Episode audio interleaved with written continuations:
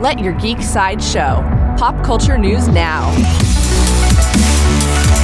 Hi, this is Andrew, and here are your pop culture headlines. For fans of anime, Crunchyroll and the official One Punch Man website confirmed that the anime is back for a third season. The announcement came with a poster featuring the titular hero Saitama and the villain Garou. There is no release date for season 3 of One Punch Man at this time. New from Netflix Netflix surprised fans by releasing a new two part episode of their series adaptation of Neil Gaiman's The Sandman.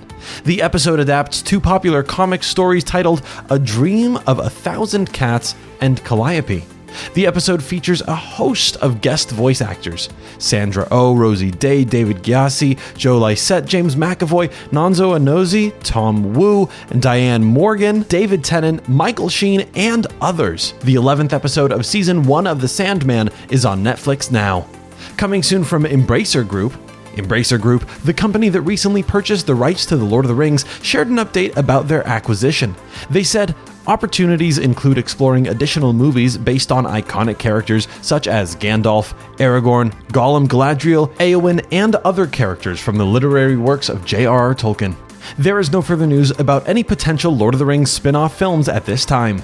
New from Netflix, new episodes of The Cuphead Show premiere today.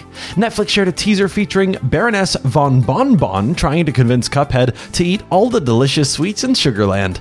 New episodes of The Cuphead Show are on Netflix now.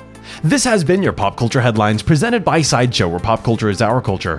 For a closer look at the new One Punch Man Season 3 poster or any more ad free pop culture news and content, go to sideshow.com forward slash geek. Thanks for listening, and don't forget to let your geek side show.